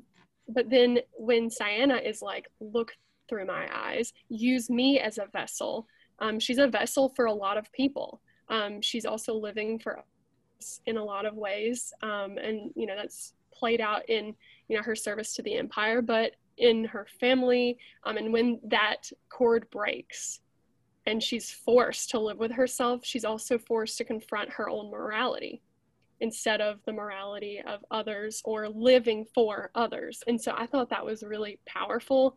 Um, that that was the moment that brought me to tears because it's like when you live for yourself what decision would you make? I i guarantee like all of us have something we're living for other than ourselves. But if we only had ourselves left what decisions would you make differently? And that just like really it confronted me um, really uh, haltingly and so I think that was a really beautiful uh, juxtaposition between Thane and Ciena. But yeah, that's all I gotta say. Oof. Sorry, what, what you just said just just hit me like a hammer because all of a sudden two thoughts just popped into my mind. One, when Ciena thought she was going to get failed out of the academy with, um, I think she was like, okay, well then I guess because I can't go home, I guess I'll just start a new life. Like that's always been part of her. Of she's still living for her parents at that moment, saying, if this doesn't work out, I can't go home because I would bring shame upon them. And then it also brought me back to it's a, a like a throwaway moment um, after Thane and Ciena have are fighting and they're separated. Now they're like apart from one another. The teacher is asking them about um, a- an opera, Mhm. um, and Ciena doesn't doesn't know about operas, so she doesn't can't remember the theme of it. Thane raises his hand and shares the theme. The theme is uh, it's the the morality of self-sacrifice and the repression of desire. And the fact that she like rereading it and reading that part, I was like, oh damn, they already told us the end. Uh, but uh, it, uh, I, I I digress. so so Rids, I'm sorry I gave you so much. We have Ciena as a whole, her being good and bad. We have the introduction of, of her sister, and um, and all that. Uh, what what are your thoughts? Um, I, I really liked Ciena, but like she was so innocent for like the first half of the book, and then like she slowly turned like still good, like she was still a nice person, but she was like she went to more extreme levels as the empire grew smaller and smaller, and I love that she had. I loved like I, I didn't think she'd go that far to like physically like hit Thane or like punch Thane mm-hmm. to, to like to do what she thought was right and like yeah and also i i thought it was like really like kind of cool and original how she had like the uh, like his sister like looking through her eyes and stuff. And i liked how thane did it then because when he thought she was dead. So i think that like tied in with the start of the book a lot. But i don't like why Forgot about she was friends don't like don't like the fact that she was friends with somebody called Berisse. Oh no, I didn't. Frick. you can never trust those Not the same Barris. You don't know what happened to her, right? we, we we do not. But um, yeah, uh, this same question to uh to Justin. Oh boy. So talking about that, like this realization came flooding to mind, but I'll answer the broad question. I like her a lot. And like I said, I identified with Thane more. And so like her side of the conflict was always the other side to me, Mhm. you know. Uh but I could always sympathize with it, like Pep said. Like I could never call her completely wrong. I could disagree, but I always saw why, you know. And so and her like what's the word I'm looking for? Her like drive to be better, to go to the top when she was the one from humble beginnings, not him, you know. She was from much humbler beginnings and people, you know, would have said, "Oh, it's cuz that uh late worlder, I forgot what they called it, the second waiver. There we go. Second waiver helped you with all with his fancy ship and stuff, but it was all her. Her hard work, her wit, her determination, you know, and I respect that about her a lot and then about the you know morality thing and the and the bracelet it, it her culture's ties of honor started with family and then moved on to the what you were serving. You know, they were there because they chose to serve a king that got exiled, so they got exiled. You know, uh, and that's like the baseline. But family is always first because when your family gets accused of something, you have to stand by, and they they established that early. Something happened, and she was standing by and was going to be late to flying practice if someone didn't take her post, right? And and they established early on that the empire wanted you to cut ties with where you're from. They wanted you to become the Mhm. empire's your new family now, and that's how machines like the empire get good people to do bad things. They take away your humanity at the end of the day you know? Uh, and with that situation you mentioned where you know was justice served? And she had to say yes. Because her parent Mhm. her dad told her to if i remember correctly. Yeah. that family tie that's more important than anything one of those got cut right there she cut it and uh Thane, she had a familiar tie to them because she was in love with him, you know. And all, so many cultures, so many religions say when you like come together like that, you're one, you know. And that's and the book definitely said they acted like one, especially when they were flying together. And the bracelet was another family tie that she broke the rules. She didn't break any rules. She was a perfect imperial. She broke the rules to have that bracelet. And when she got in that wreck, this like when we were talking about this, I remembered when she got in that wreck, they took it away and that was the empire taking away that last fa- familia tie, fa- fam- family tie from her, and that's why she got so broken. That was one of the reasons she got so broken down near the end of the book and lost the will to live. But then Thane was that last tie, and he knew that that. I'm gonna cry. Anyway, I told myself I wouldn't cry, but whatever.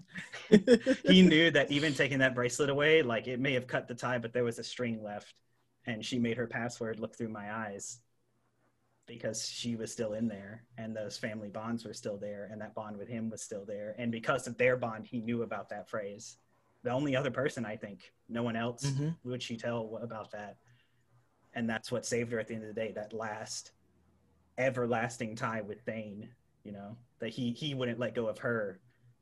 And you know sorry that's that's me. I'm gonna cry. No, that's- someone else can talk it's it's powerful because Yeah. it it really goes to say that to be part of the empire, they know that they have to drown every part of you that is you, so that only your devotion to them is left. and they were successful with uh Most of them, with sorry I, I forgot his first name Windrider Nash. Yeah, nash they were successful with nash and not successful with her he was a dark mirror you know because they took everything from him and that could have been her and she could have been nash if it was her planet that got blown up dang. yeah Whew. Sorry. yeah Like I said, there's there's layers. Uh, Brooke. Um, to echo what a lot of people have said already, I think Ciena's definition of honor and how she grew up viewing it definitely drove her choices and how her story went. I think it really started with kind of the promise she made to her sister um, that she would always like live her life, like kind of like Victoria said, for other people, like for her family, for her sister. Um, so I think that kind of drove her through her story in the empire, and I think kind of helped her, I guess, justify what the empire was doing because I don't think she was blind to it. I think she recognized that things were not always good, um, but because of her ties to her honor, um, she could justify it in that way that she didn't want to feel like a failure if she were to leave or disagree with something that was done. Um, and then we see, like in the very end, I feel like she's just been like worn down by not only the empire, but also just by like her own like inner turmoil of I have to stay with this no matter what because that is like what my honor is telling me to do. Otherwise, I'm a failure, um, which I thought was really powerful. Um, and even like growing up, it was clear that her and Thane grew up very differently. So I'm sure oftentimes Ciena and her family didn't have anything but their honor with their like their pride in themselves and their planet that they lived on. Um, so I really think that just drives her whole character. Um, and then kind of a similar note, but a little different. It just made me think of when we were talking about her sister, um, since she had that bracelet was like her one little defiance against the empire. Um, I think that also kept her from like totally siding with Thane or deserting and joining um, Thane. I feel like we saw the idea that like the force was constantly bringing to them together but i also think that she was more um like pushing against it than he was um so i feel like she had more of a promise to her sister as being like her sister is already her other half rather than thane being her other half so i think that also kind of kept her like the walls up between them at times Yeah. Awesome. And uh Ted? Uh, yeah, I think her like narrative, like path, and what happened like with her character, it doesn't like completely mirror, but it's sort of not the opposite. It resembles Anakin as like how far can you go before you can make that decision about like when can I just turn around and like it's never too late as what like Vader proved, but in the back of your head of every decision you've ever made has been the what you wanted to do, and then suddenly you've got that decision where you might be in the wrong. It's it can't be an easy thing to sort of admit in your head and go back and make the decision. And I think if I think back in her mind, like the bracelet was the one thing that kept her from not becoming fully this person. That I don't think she was truly was that person. But um, yeah, I think that really emphasizes like her path and what she needed to do in as what I see it as not as like a choice, but what she sort of had to become. Oh, that's that's really good. Um, and it like it, it hits me because it's it's uh it's it feels like the moral is it's never too late to make the right decision, and that's uh, you know Anakin making the wrong decision and eventually being like, oh, well, I guess this is my life now. um, was not a proper reaction. um, and we we see that in, in Vader talking to Luke in Return of the Jedi when he's saying, "It's too late for me, son," um, but it wasn't. It's it's it's it's not it's not too late. It's never too late. Uh, uh, Connor. Yeah, um, going off what Ted said, I was also thinking of the parallels between like that the bracelet and like see through my eyes. And early in the conversation, I forget it, but it, it's almost like her seeing her sister was like kept pulling her back to the light and not falling as deep as she could. And it really reminded me of Vader always having that little um, part of Anakin still in him that won't let him fully commit. But then, as opposed to, to Vader, they actually the Empire took that bracelet away and almost and stripped her completely of her kind of like tied to the light until Thane came back. And but yeah, so Ciena is such a complex character, but you also it's so understandable that you understand every decision that she makes. You understand why she's making it, even though I disagreed with it because you're you're in your head you're like oh, like you're on the you're on the bad guy's side. You know what I mean? But you understand it, which is props to Claudia Gray. Yeah. You constantly want to roll up a newspaper and be like, no, no, saying like, stop Right. it. um, and uh, Liz, your your thoughts on that?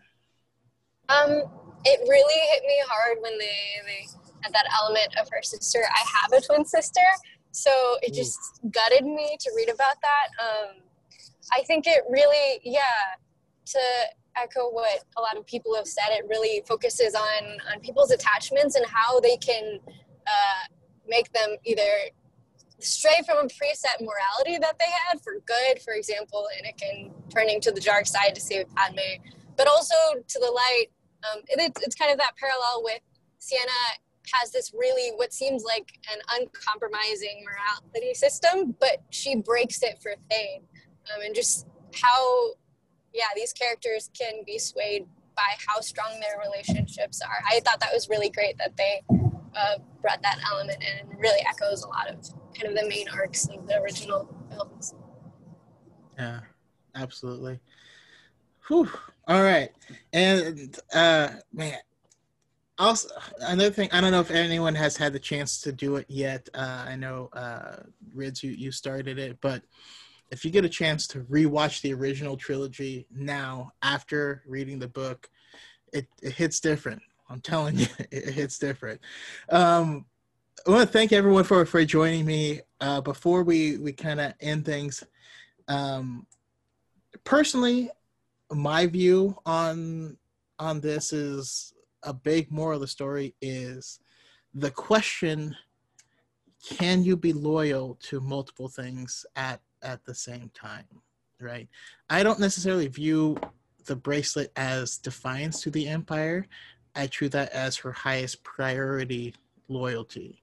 And just like she says you know you can be loyal to multiple things but if they conflict you have to make a choice. Well, what happens if they are headed in diametrically opposed directions? What happens then?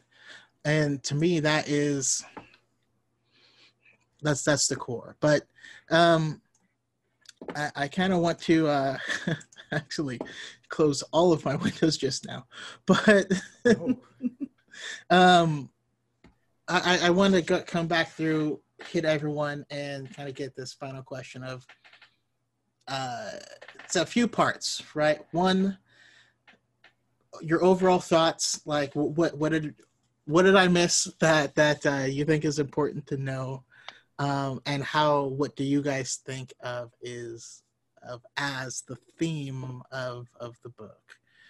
Um, and if this one, I'm going to start with uh, Ridian. Um, well, uh, I think like I wouldn't I wouldn't really like I couldn't really say a theme for it because it's all a lot it's like all over the place. There's like it's like loads of different genres in one or like theme and it's like there's like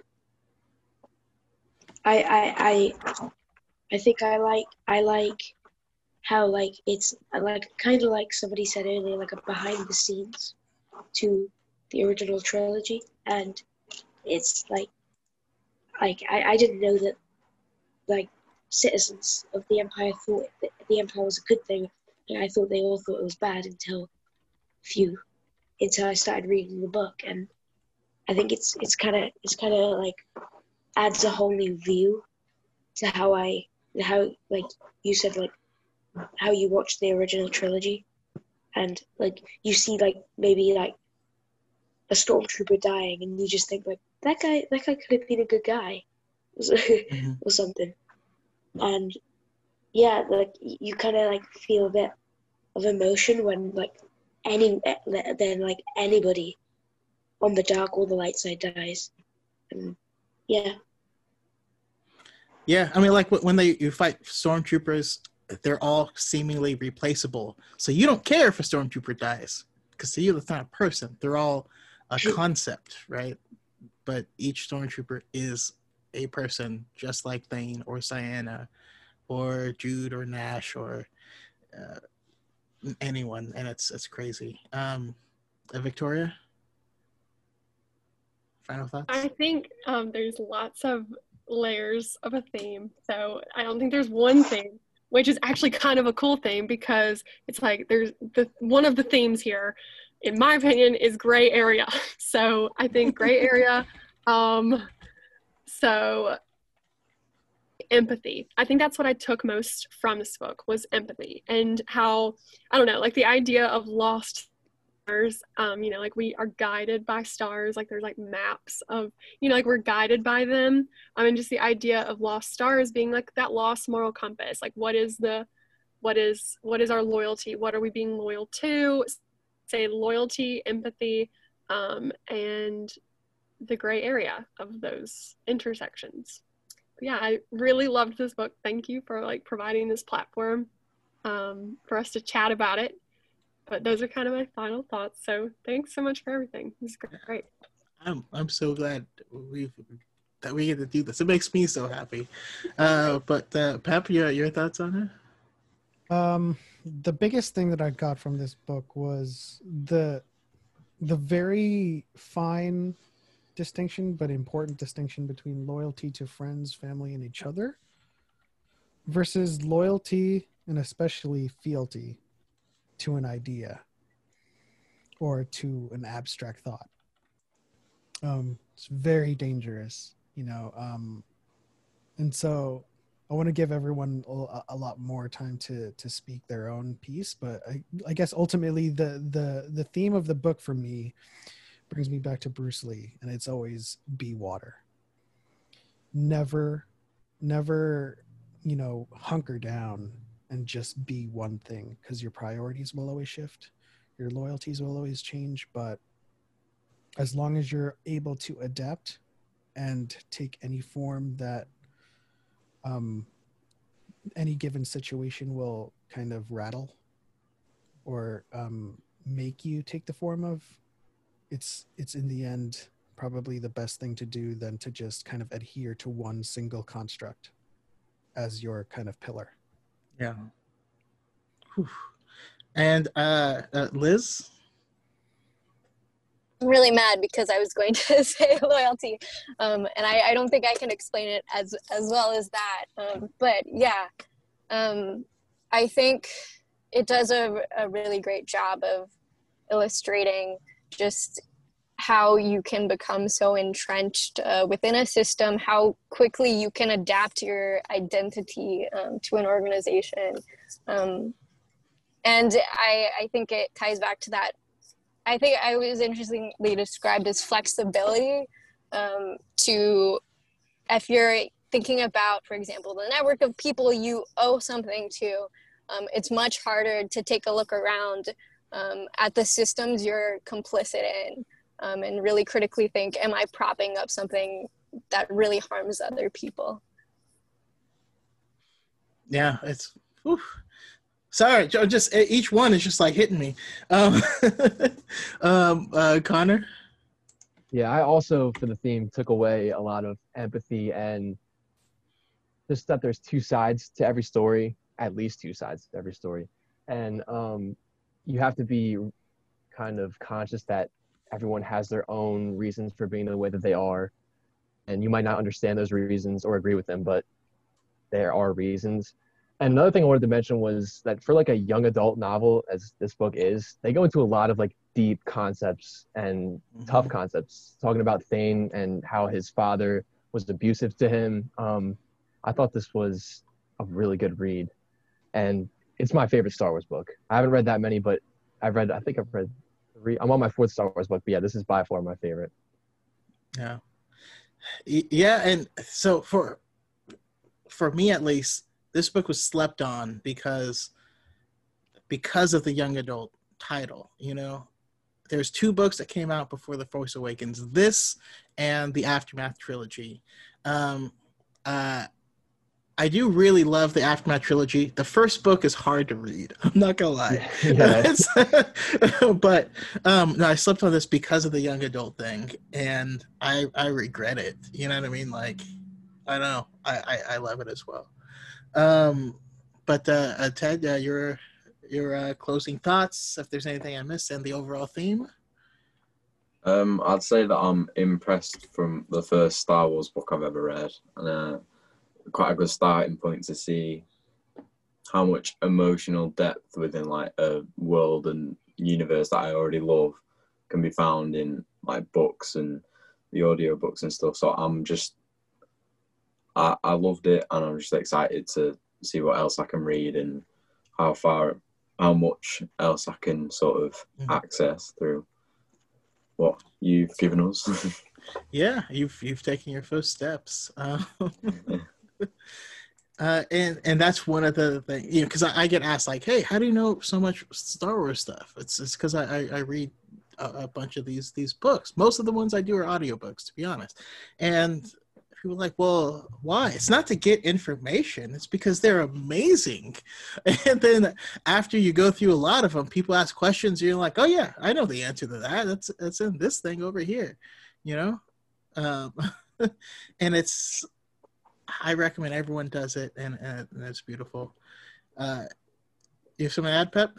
so much Star Wars out there. Like whenever I come when I whenever I speak to someone about you know the the Disney era, I'm just there's so much Star Wars. Like even like even the kind of like the the the argument of you know you shouldn't read books to enjoy the movies and I you know fundamentally would agree with that statement.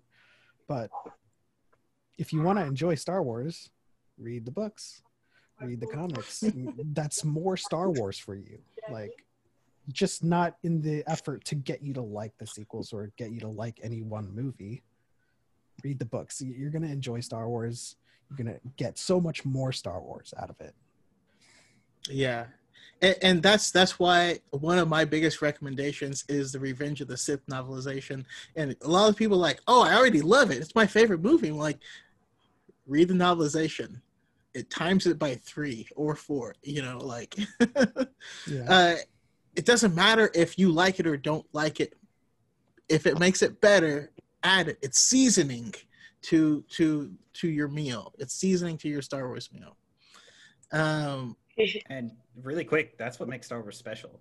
It's not the SWCU, you know, it's not the Star Wars Cinematic Universe. It's always been a universe. Even back when it was made, it's been a universe full of comics, books, cartoons, and you know, with everything adding on to each other, it's never been just the movies. You know, and if you really want to get into it, there's so much you can just consume and almost all of it's good. You know? yeah. and even the stuff that's not so good is still better than most things. that's, that's very true. Uh, but uh, yeah, yeah, Brooke, final thoughts, things I've missed, and uh, the overall theme. Yeah, I really, really liked this. I think it was such a great start to my um, Star Wars novel journey. Um, I, I definitely took a lot of empathy away as far as themes, um, as well as I think Connor said it that there's always two sides to every story. Um, so it At really made you think about, at least, yeah, it makes you think like two people can see the exact same thing and have completely different perceptions of it, um, which is probably why I also love The Last Jedi because that touches on that a whole lot.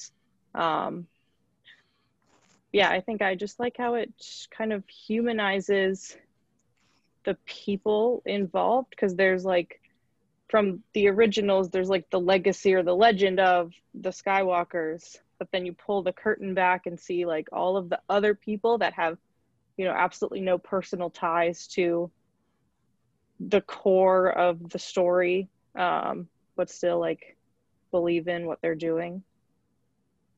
Yeah, and that's one of the, excuse me, one of the many reasons I can't wait till the podcast gets to the Last Jedi and I can get you on it, Brooke. oh my God, it's gonna be the best day. Um, hopefully Pep can join us too, but that's that's in the future. Last but certainly not least, uh, Justin, you want you want to take us out? Things that um, the themes, things I may have missed, or things you want to add.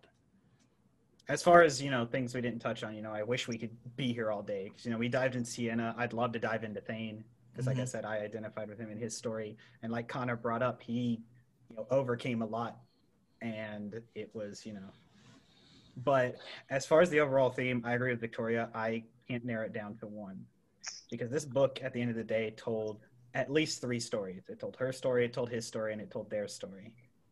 Uh, her story I agree with all of you. It's about loyalty, and it's about uh, where those loyalties lie and what that means. Uh, his story, Thane kind of went on a hero's journey, you know, when you think about it. And even without Ciena there, he would have gone on this hero's journey. This there could have been a book about him, a guy that trains to be an imperial pilot, and then when Alderaan blows up and he sees some slavery, he goes and joins the rebellion, and it would have been an interesting book. You know, probably it would have had some action in it. It would have had an interesting, likable main character, but then, so his, I guess his story is about doing the right thing, uh, and then their story, and maybe if you, you know, threatened me and made me pick one. Their story is about love. You know, it's a, it's a romance at the end of the day, and how that love overcame all odds, brought them together through the middle of a war, and saved her life. Technically, saved his too. You know, and it was just a beautiful, a beautiful read. So emotional, so empathetic. Em- empathy was a word thrown around, and I think it's a really good one. Uh, yeah, and I think I think I could pontificate a little more, but I think that that sums it up. Oh, awesome. Uh, I I gotta say, you know, from this and like in the podcast, this has been my favorite discussion uh, uh, so far by a lot because it's Oh, like. I don't know. There's so much like meat in, in it. You know what I mean? Like, whew, you it's know, like the book. Yeah. Several perspectives. You gotta Mhm. get get those takes, those hot takes. Uh, yeah, I, I just want want to thank everyone for for joining me and, and talking about this book. I, I really do love it, and I think that um, you know, uh, like you said, there's there's so much more to to this universe, and it's so interesting and fascinating, and it, it's applicable to our to our daily lives while being entertaining and um, and and everything that that we want. So uh, once again, I I do I do want to want to thank everyone. Um, and man, Thank you Sorry, you- this. yeah, thank you. thank you guys for for joining me. Not gonna lie, Justin, you kind of broke my, my brain there, and Yeah. you and and Victoria, where now I'm trying to talk, but my mind is thinking how many different stories this Mhm. tells and exactly what you- those are but that's what that's what makes this universe beautiful that's what makes life beautiful is every single person you meet you know all nine of you here on the on talking here have your own story and we're all together right now. It's not one person's story it's all of our stories and i'm sure they're all fascinating. Yeah. so love you guys. Thank you so much for joining and uh Thank may the you. force Thank be you. with all of us May the Thank you so much for you all. hosting, facilitating. Thank Thank you. you. Thank you. Awesome. So that's that's where I'm going to stop the recording. Yeah. But just like I said, awesome. I I I- I love it. It's just made my. I have a super tiny thing I want to add. We didn't. It, there was no good part, but his his uh Twi'lek friend. Can we get more Twi'leks with splotches on their skin? Because he had like star shaped splotches in his design. It's in the manga. It's really cool. That's that's a good Yeah. point. You know, I'm gonna need to find the, the manga and, and post some pictures of it. There's If- yeah. if you guys haven't seen, uh, Justin posted a, a couple pictures from the manga already, and it So cool. I'll check it out. it's the They cutest Ciena thing I've ever seen. Yeah, yeah. they make some changes I don't appreciate. They don't really go into either of their relationships with their parents. Ciena actually like tries to kill him when she meets him again when she realizes she, he's in the rebellion, hmm. which like kind of goes against the themes I think. But you know, I was just reading the chat. Forgot Yeah. to say this, but I hope she's in another book and is evil and kills Thane. yeah, that would be an interesting. A, that's that's a curiosity I have that I wish like it probably would have gone on too long. But think of all the what ifs. What if they had listened to Jude's email that she sent out where she was like, "There's this part in the Death Star that I think they could blow up if they wanted to." Yeah. You know Just what? The, the hubris of the Empire at that point. Uh-huh. Actually, that leads me to, to uh, another question that I do want to ask everyone. Would you want a sequel? Yes or no? And Yes. and why? Because it doesn't end. They're not together and they don't have babies. And that's It what I literally wanted, ends with 'cause I'm a hopeless like romantic. rebuilding, right? Yeah. Same Oh, and I, I didn't even mention that final scene of Nash being like, "I will avenge you," Yeah. Mm. and whether or not, I mean, is Nash going to show up in the Squadrons game? I Yeah, so. I, I, I don't know. be. And and the uh, Alphabet Squadron book is that time period too. Uh, God, there's so many there's so many possibilities. But um, yeah, real, real, all right. Actually, I- I'll start. I'll start with with Victoria. I, I actually I want to hear everyone's independent thoughts. But uh, Victoria, do you want a sequel? Yes or no, and why? I would say no. And the reason I'm going to say no is because, okay, Nash, for instance, he says, I will avenge you. And it's in the, and so I guess, I don't know, we think we're doing something in the name of something we love, but we see that was futile. Like, that was like, why are you avenging her? You don't need to avenge her. Like, she's alive, this and that. And so I, I like that cliffhanger theme of like, you think that you're doing something for a reason, but it's not. And I, I don't know, I like that um, open endedness of everything. I am a, a fan of open endedness just in general.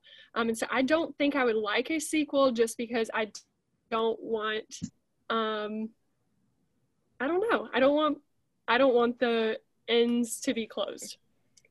Uh-huh. Um, yeah. and uh, uh, Ridian, would you want a sequel? I know you do, but Yeah. explain it. I yeah, I definitely want a sequel, and I, I think it'd be good to like really, like this book was a, a lot of it's like really unpredictable, and I think it'd be, be better to like take the sequel to a whole new level of unpredictableness, like what I said in the chat, like maybe. yeah, it, it, could- it could add another layer. I don't know.